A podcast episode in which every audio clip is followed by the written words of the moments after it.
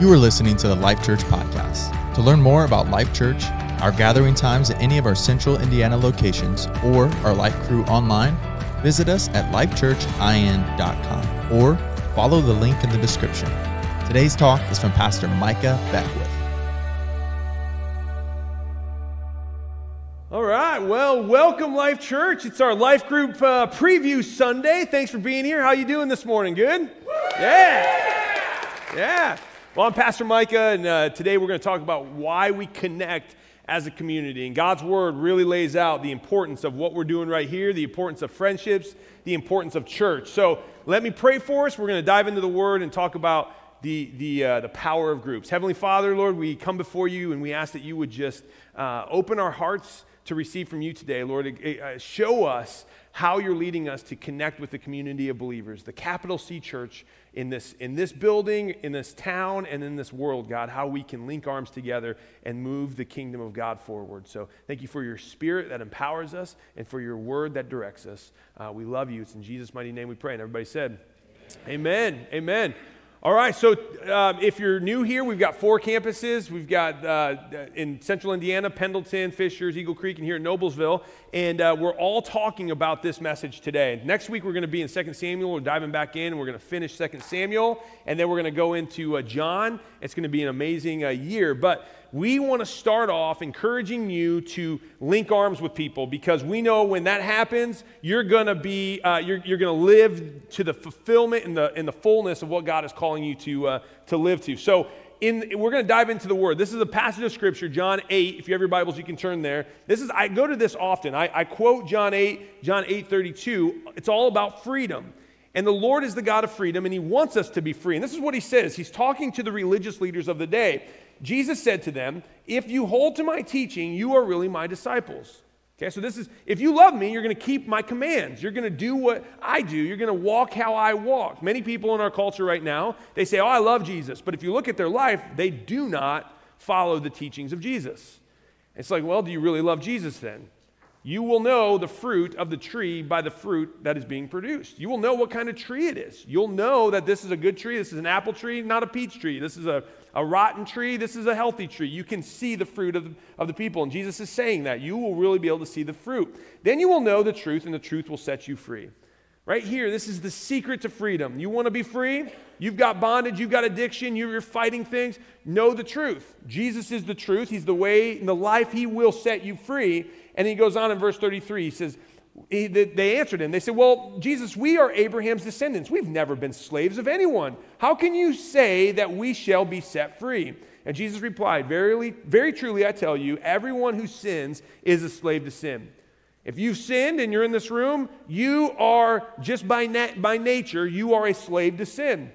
Now, a slave has no permanent place in the family, but a son belongs to it forever. So if the son sets you free, you will be free indeed.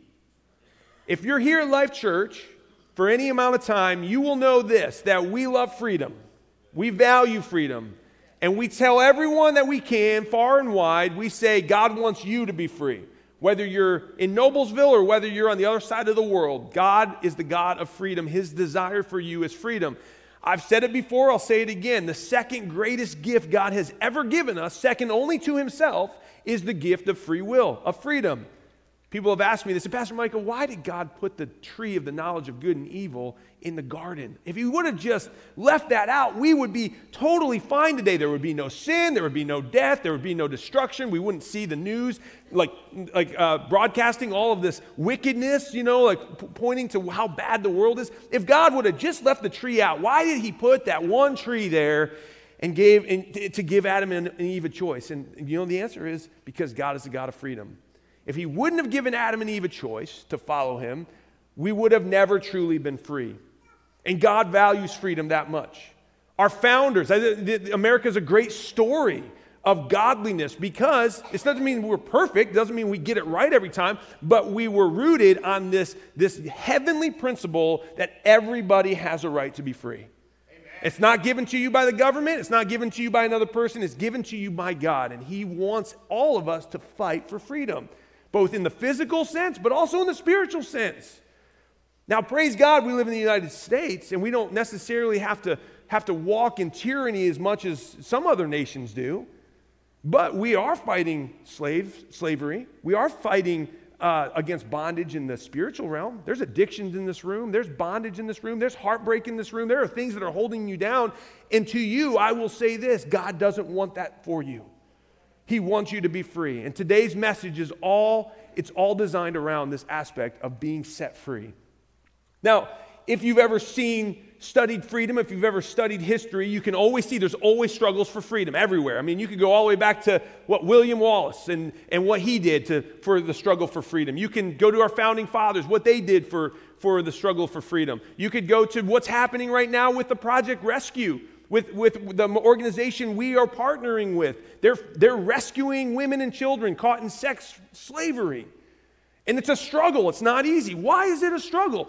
It's a struggle because everything in the natural state and in the demonic state is pushing back against what God says. If God says there should be freedom for everyone, you know what the devil's going to try to do? He's going to try to throw you in bondage. If God says there should be liberty for you, you know what your flesh is going to try to do? Going to throw you in addiction. Everything about the natural fallen state is that is, is going to go towards bondage. Everything what God says is going to go towards liberty. We want liberty. It's not man's idea, it's God's idea. If you've ever heard Pastor Rob McCoy from Turning Point uh, USA Faith, he'll come and he'll speak. I love that phrase. He uses it often. He says, Liberty is not man's idea. Don't think that we somehow developed this idea that all should be free. Liberty is God's idea.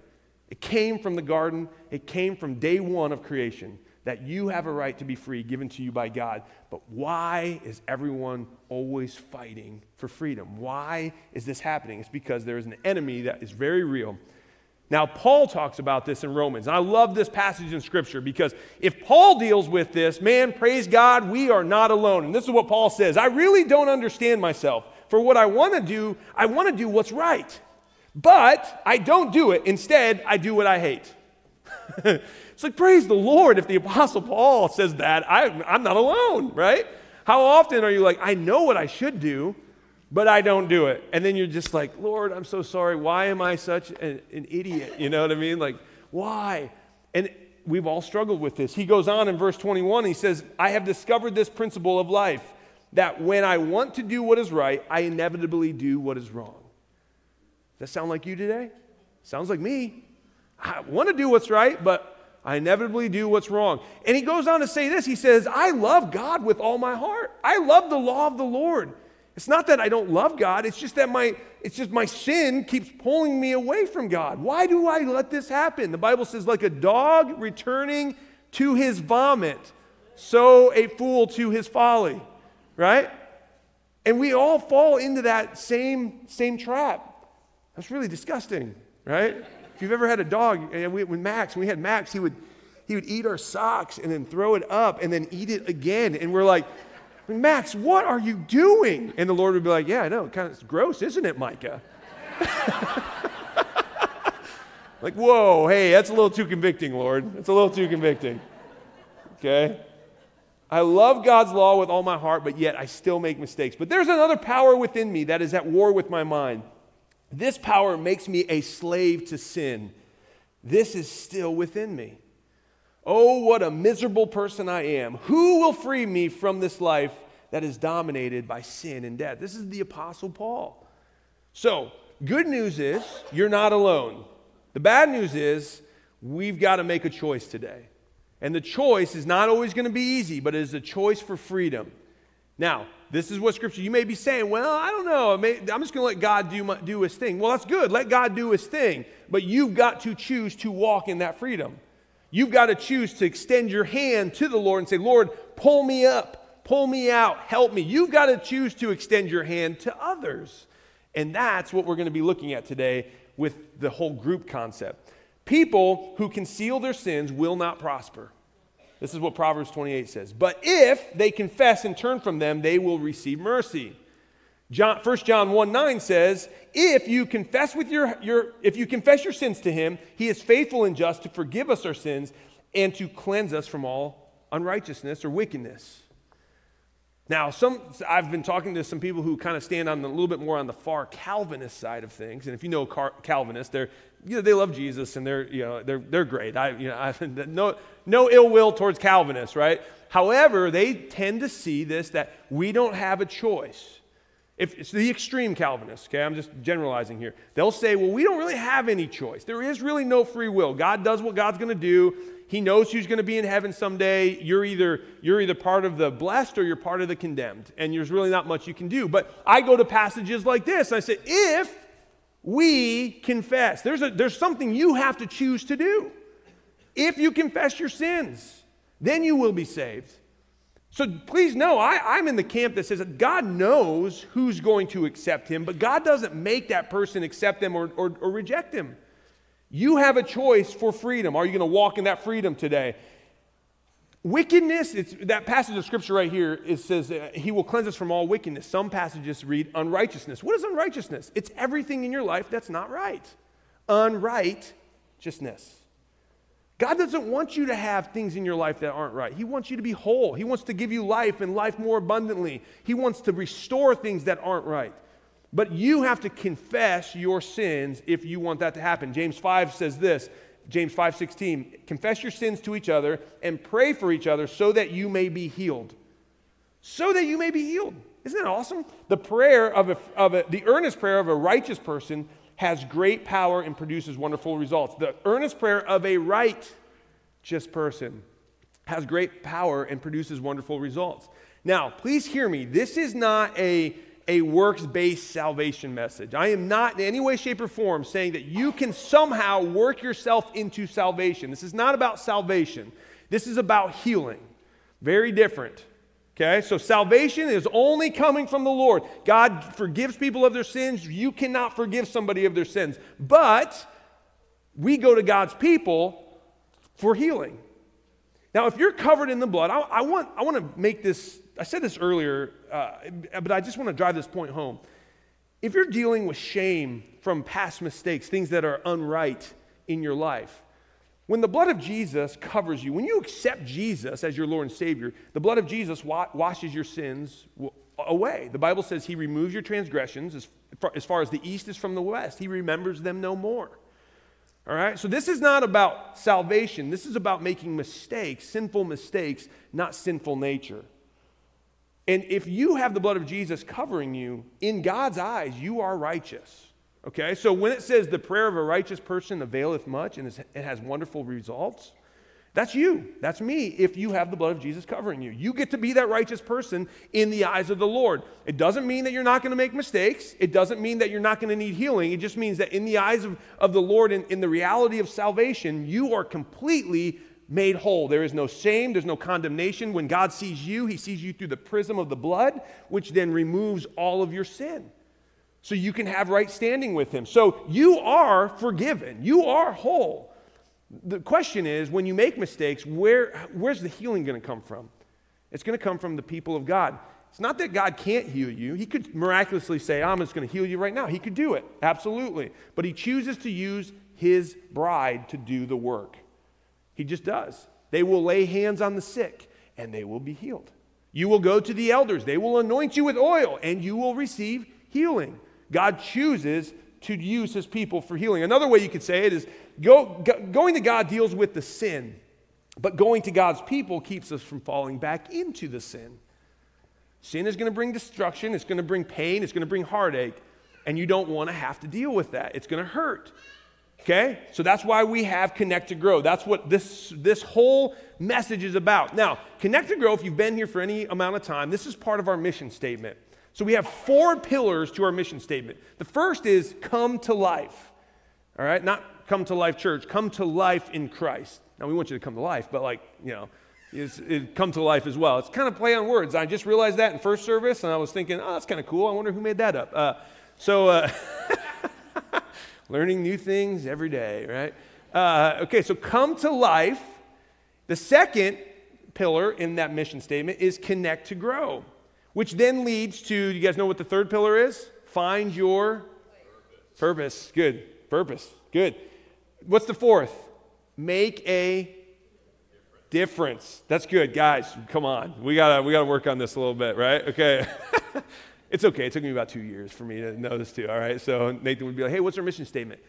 Ooh, uh, look at the time. I, uh, I, gotta, I gotta go. Uh, right? But come to life, connect to grow, find your purpose, make a difference. Now, the connect to grow piece is really the key, I would say, in, in, in following the, the path, making a difference, finding your purpose. It's going, it's going to start with connecting with people.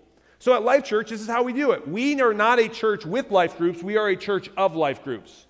We are a church that says we believe the small gathering of the saints is so key to our growth. That's why we create opportunities for you to get into life groups. We want as many people in life groups as possible because when you start doing life with 10, 12, 15 people, they get to know you, they get to walk alongside of you, they get to pastor, pastorally care for you, and you get to do the same for them. You begin to grow. I was reading a book a few years ago. It was about the largest church in the world. Anybody know where that church is? South Korea, in Seoul, South Korea.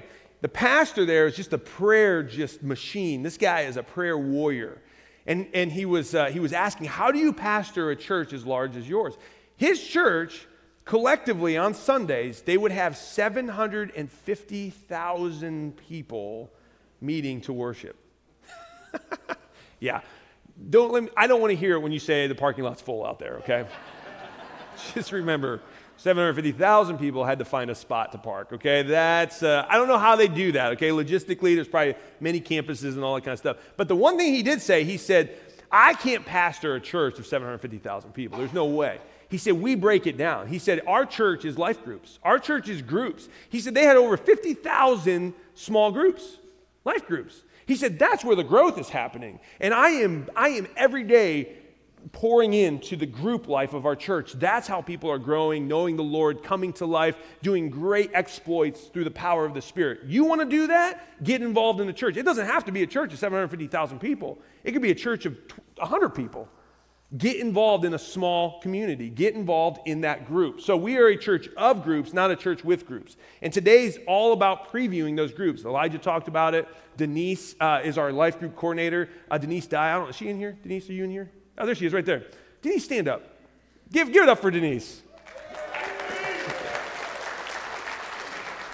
She's, she's wonderful. She has a heart for groups, and she's going to be the coordinator for this campus to help you get plugged into life groups. So if you want to be invo- involved of a group that helps you grow, talk to, talk to Denise. We also do what we call free market life groups here. We, we say, listen, God has given you a passion for something. Maybe it's riding motorcycles. Well, you could start a life group that is, that is centered around riding motorcycles. I have a motorcycle. If you want to do that, let's go. I'm good with that, right? Maybe you like to do underwater basket weaving. I don't know. Like, but maybe that's a thing. And you're like, you know what? I want to I want to get people together so we can do underwater basket weaving. Okay? Like and so uh, the things that come into my mind, I don't know how they get there. I'm sorry. It's just like I say the first thing sometimes that pops in, and that was that. Um, uh, so but if you like that, you can build a life group around that. You can center it around community in Christ. You can pray for one another. You might talk about Scripture. You might start a life group that's all about the book of Revelation. David Barker has, has a great end time. Uh, yeah, where's David? Is he in here? No, he's not in here. I think he comes third service. But he, he has a great end time uh, prophecy life group. So we do, we do these types of groups to inspire you to grow. And you're going to be able to preview all of that today. Next week, you're going to be able to sign up. So if there's, be praying between now and next week. Lord, what groups do you want me to get involved in? And let Him lead you in that because you will really start to grow. Because in this life group setting, this is where relationships will happen. And when relationships happen, it just becomes, it unlocks your gifting. I've heard it said this, this is a great, uh, many, many authors and people who study healthy relationships and cultures, they'll, they'll say the cultures and the people that are healthy, the, the most healthy, are the ones that have strong relationships, but even more so than that, they have strong friendships. And then it's contagious. It leads to other people diving into friendships. You're to be you're to be somebody that is to actually be able to draw others into your group. You're to unlock their potential. It's to fire you up. You're to say, "Look what God has done through them." praise the Lord. And they're to look to you and they're to say, You were the hand that I reached out to that pulled me into this group. And we're to see people just begin to come to know the Lord in droves, and it's just to explode exponentially. Remember, uh, Billy Graham was interviewed once, and he said, he was asked after at the end of his life, he, he was, he, uh, the interviewer asked him, said, if you could change anything about how you did your ministry, would you change anything? he said, absolutely. He said, I've thought about this many times. You know, Billy Graham had the large crusades, thousands upon thousands of people came to know the Lord through those crusades. And he said, if I could change anything, he said, I would focus on building relationships with 12 men. And then I would pour everything I could into those 12 men. And then I would tell each one of them to go out and find 12 to pour into. And I would, and then they would find 12, and then the others would find 12. He said, and he, no joke, he said, if I would have done it that way, taken all the resources, time, and effort that, that I did on the big crusades, if I would have done, poured in that way, he said, I would have been far more effective for the kingdom. That's amazing if you think about it. Billy Graham was one of the most effective evangelists that we've seen in the 20th century. And yet he said, if I would have done it this way, if I would have gone back to the friendships eh, that are contagious, the relationships of small groups, he said, I would have been more effective. That is the church. It's the principle of the 12. God has always done this. He's shown us through Scripture. Jesus had his 12. He had his really close core three that he relied on, right? This, was, this, is, this is a godly picture on how to be effective and grow. Now, the power of groups is something that that really you're going to see in your life if you begin to walk through this. So I want to I want to highlight something just the the how or or what you're going to experience when you come into these groups and how the Lord might peel back the layers in your life to help you receive that healing. All right? Cuz we all need healing and we all we all have to be honest with ourselves. There's a there's a there's a a graph, it's called a Johari window. It's a, it's a self awareness graph. It, it's kind of a quadrant type, type graph, and it basically says you, you'll fall into one of these four quadrants occasionally. And it's really about the power of accountability. It looks like this you've got these four quadrants. This is known to you, known not to you. This is known to others and not known to others. Okay? And so there's going to be areas of your life where in, in the group you're going to you're going to experience people like this, or you yourself might be in one of these categories. The first one is this it's the arena. Okay? This is where, um, this is where everyone it's, it's how you want to be known and it's how people know you. You, you know and they know. You're not, and it's really, it can be very exhausting. It can be very tiresome to live up to the, the expectations that you have for yourself and that others have for you. And Jesus addressed this in, in Scripture, and, and he, he would come across these people who were religious leaders. They were called the Pharisees, all right? He did not have a great relationship with most of the Pharisees. And here's why because they were trying to put on a show.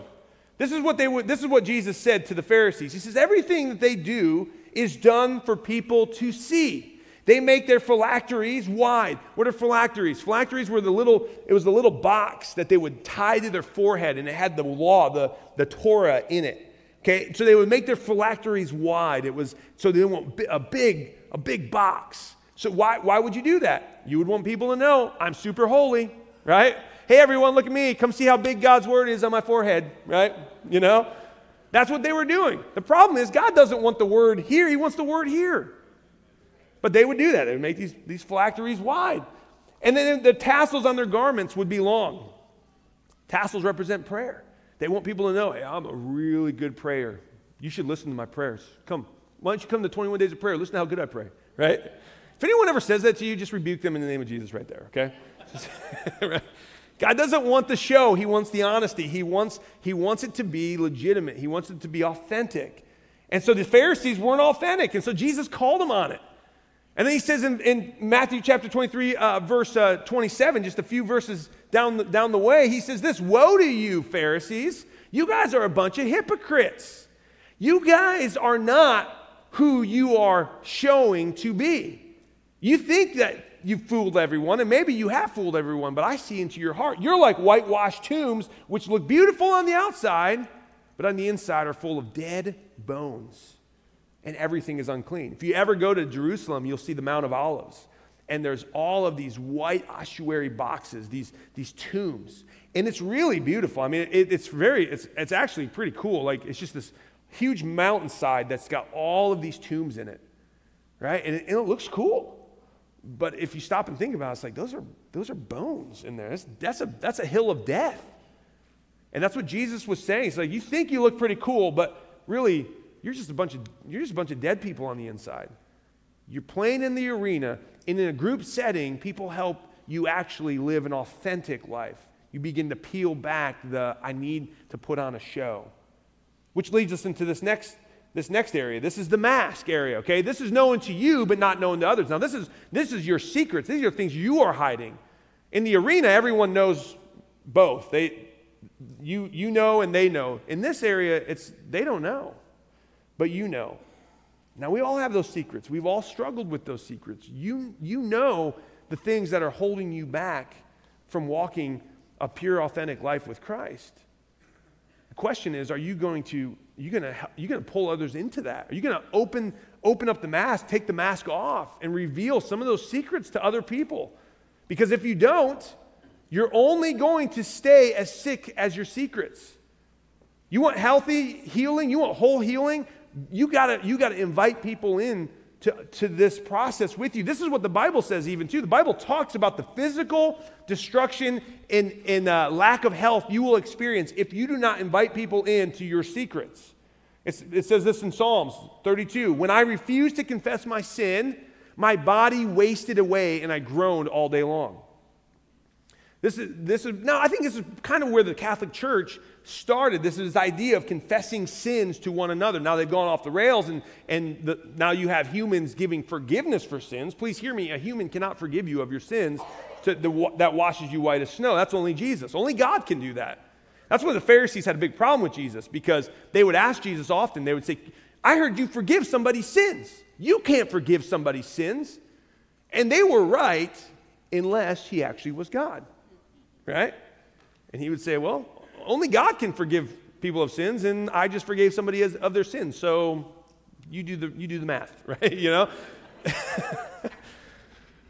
but, but the idea behind the confessional, going into confession, was actually this it started in a place of, I need someone helping me walk through this. And that's a good thing. That's a godly thing. That's what we need to do. We probably have gone a little too far on the other end of the ditch in the Protestant church where we don't tell anyone about our, our sins. We put on a good show. We have a mask. We hide things. But no wonder we're, we're struggling with health, physically and spiritually. It's because we aren't confessing our sins one to another. Day and night, your hand of discipline was heavy on me. My strength evaporated like water in the summer heat. Selah or interlude. This is, a, this is a song that David wrote. Finally, I confessed all my sins to you and stopped trying to hide my guilt. I said to myself, I will confess my rebellion to the Lord, and you forgave me. All my guilt is gone.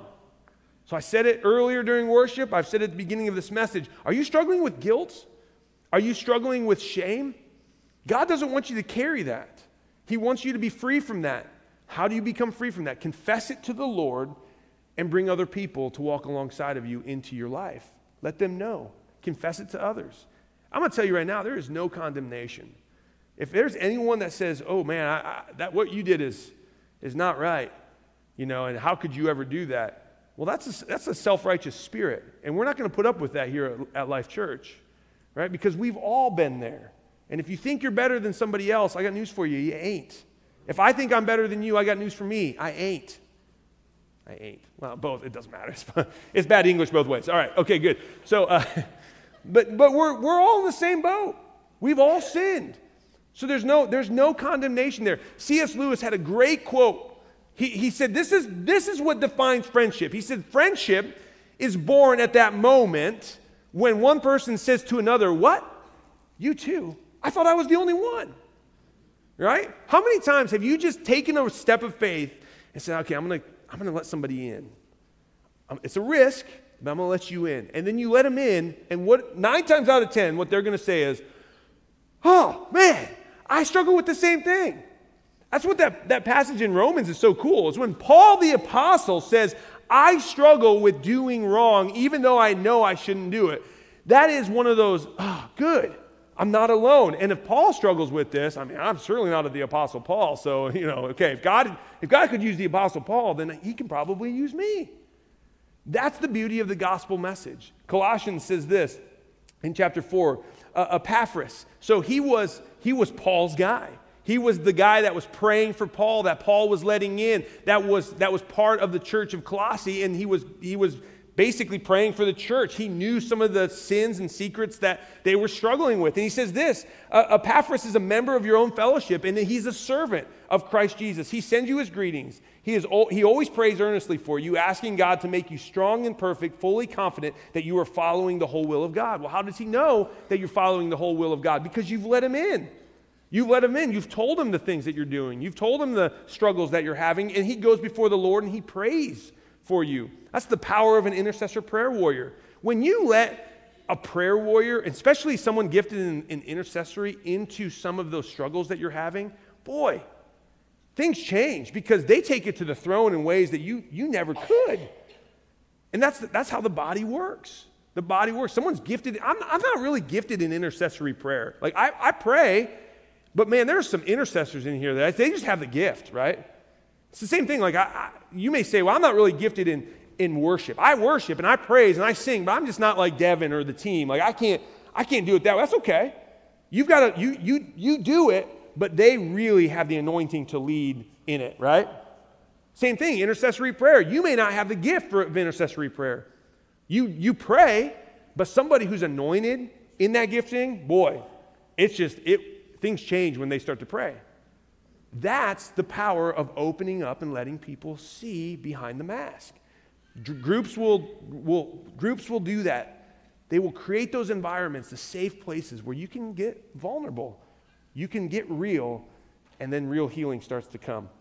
And then, then you have the blind spot, right? Now we all know what this is. This is the this is the hanger, right? You know, you got something hanging in your nose, and like your your your wife is like, uh, honey, uh, she's looking at me right now. She's like, yeah, I know. I have to do that more now. It's like, as you get older, it gets, it gets, for some reason, you get more of those. And I don't understand how this works, right?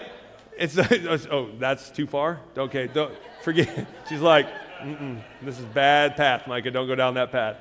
Wait, listen, it's like sometimes she's across the table, like she's like, hey, and I'm like, keep it down? No, no. Like, stop saying that? No, you have a booger in your nose.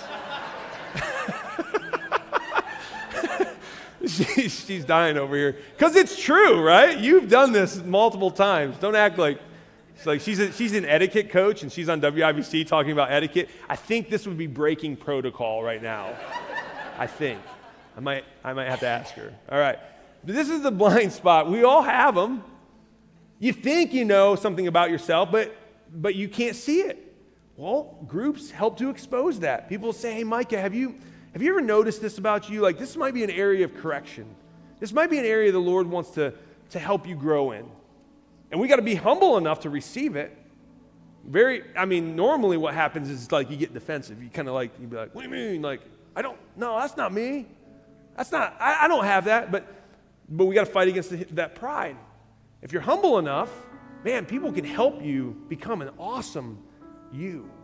People can help you walk in in the life that God has called you to walk in if you're humble to receive the criticism from those around you. This is what Proverbs says. Pastor Nathan uses this a lot. I've heard him say it because we've walked through this as a church quite a bit in the last three years where people get mad when we speak truth. But Pastor Nathan always goes back to Proverbs 27. It says this Faithful are the wounds of a friend, but deceitful are the kisses of an enemy.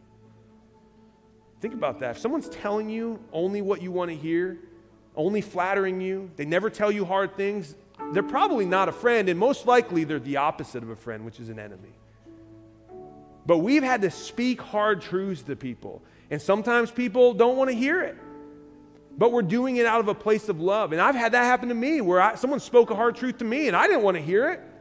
And they say, Micah, but faithful are the wounds of a friend. I'm only telling you this because I love you, man. I'm telling you this because I want what's best for you. And it, it hurts, it wounds you. But they're faithful, and it will lead to it will lead to healing if you have the humility to walk in that. You know, the last 20 last week of 21 days of prayer, what have we been talking about? We've been talking about humility. Why is humility so important? It's so that you can be made whole. Faithful are the wounds of a friend. Hebrews 3 says it this way Be careful, dear brothers and sisters. Make sure that your own hearts are not evil and unbelieving, turning away from the living God. Well, how do you, how, how do you stay careful? You have people in your life saying, hey, there's a, there's a warning here, brother. Like, I'm warning you. Like, don't go down this path. This isn't good. Like, I see something in you. I see a blind spot in you. I'm warning you. I want you to be faithful. I want you to stay connected to the Spirit. I don't want you to walk away from the Spirit. And you know what? Sin will harden your heart. It goes on, it goes on to say, you must warn each other. In verse 13, you must warn each other every day while it is still today, so that none of you will be deceived by sin and hardened against God. You know, I, I had I, I've told this story before, but I think it's so it's so pertinent for this message. I had a friend, and he still I still consider him a friend to this day. I don't know if he would say the same about me, but I, I do love him. And uh, but he was a friend of mine, and we used to work together. And he ended up going down a life of homosexuality, a path of homosexuality. He left his wife and and ended up marrying. I say marrying because it's not really marriage in the eyes of the Lord, but he he married another man. And I, I remember going over to his house early on, and I sat down with him. I said, dude, I said, I said, what are you doing? And he said this. He said, Micah, Jesus loves me. I said, yeah, I know he loves you. I didn't, I didn't say he doesn't love you. I said, what are you doing? He said, but I love Jesus too. And I know that he wants me to be happy. And I said, I, no, he doesn't, he doesn't want you to be happy. He wants you to be obedient. He wants you to have joy. There's a big difference between happiness and joy. He said, but, but I still love Jesus. I said, I don't question your love for Jesus right now. I said, but what I know about sin is that it will harden you against God. It's not God getting hard against you. It's not God saying, I'm done with you. God doesn't say that. He says, He keeps fighting for you. But sin, if you choose to go down a path of sin, an unrepentant sin, if you choose to go down a path, I said, you, I'm not worried about if you die today. I'm worried about what's going to happen if you die 30 years from now.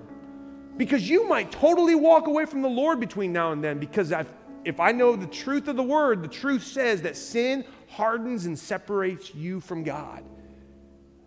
And, and he said, Oh, that's not going to happen. I said, All right, well, I love you. I'm praying for you. And then I left. And I haven't seen him to this day, but I have seen him on social media. And, and I have seen this progression of him going down a path that is further and further away from the Lord. I don't think he's involved in a church anymore. I don't think he, I don't see him necessarily, you know, being outspoken about his faith as much. And he's going down and he's doing some things that are just completely ungodly and he's posting about it. And I just, I go back to that conversation six, seven years ago. I'm like, man, that's what sin does. And if you have the humility to let somebody in to help you walk that out, you won't your heart won't get hardened against the Lord. It'll be the, it'll be the sin proof that you need. Again, I'm not saying this is not about salvation. This is about staying soft and having a heart that's always looking at Christ. And then once you do that, when you bring people in, here's the beauty. Because I don't know your full potential and you don't know your full potential, but God knows your full potential. And that's the last box. We both don't know what we're about to unlock. But when we walk hand in hand, when we walk linking arms together, our potential goes through the roof, and God begins to pour His Spirit out on us in ways that we could never have imagined. This is God's system for you finding how to be that person that you know you should be. The person that Paul talks about in Romans. I want to be this person, but I always do this. Well, how? What are the practical steps, Pastor Micah? This is it. Get into a group you will unlock your potential. You will be able to stand up and say, Boy, God has healed me of my addictions, of my pain, of my hurt, my, my struggles. God has healed me. It doesn't mean you're perfect, doesn't mean you won't make mistakes again. But it does mean when you do make a mistake, we're there. We're going to pick you up. We're going to we're going to help you brush yourself off. And vice versa. When someone else falls, you're going to be there. You're going to help them be, get picked up and you're going to brush them off and say, hey, God's got this. I got you. Come on, let's go. God's system for finding your potential and getting close to others and Him. That's what we call discipleship. That's really what it is. Discipleship. And you know, scripture in Proverbs, there's a great verse about discipleship. It's Proverbs 27 17. It says this it says, As iron sharpens iron, so a friend sharpens a friend. Now, have you ever sharpened something with iron? It's loud, Sparks fly sometimes. it's abrasive. Sometimes it's like, oh man, this is not like, I don't like the sound or what's happening here. But if you power through, what do you get? You get a really sharp tool that does a really great job when that tool is needed. That is exactly how the body of Christ works. Let people sharpen you, and you help sharpen them. And together, together we are 100% better. We're stronger. I, as we wrap up here, I want you to remember this verse, Deuteronomy 32, verse 30. It's this principle about what happens when you link arms with somebody else. It says this it says, one can chase a thousand, but two can put 10,000 to flight. Think about that. You would think two could just put 2,000 to flight. Uh uh-uh. uh It goes up exponentially when the power of two come together. Amen? Hey, we're going to have the worship band come out, and we're going to close with is, I think, a song that is, it's an old hymn it just says, Abide in me. And it's a song that basically just encourages us to, to abide in Christ together, connected together in the Spirit of the living God. And as we connect with others and connect with Him and abide with each other and abide with Him, you will, I promise you, if you do that in 2024, you will look back and you will say, I had a fantastic year of growth. It won't always be easy, it won't always be fun.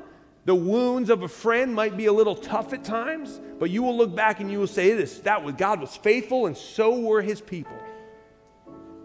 God was there and moving in my life. That's what we want for 2024. If you were encouraged by today's talk, be sure to rate us, share with a friend, and hit subscribe on Spotify, iTunes, or wherever you stream your podcasts. Our mission is simple come to life, connect to grow, Find your purpose, make a difference.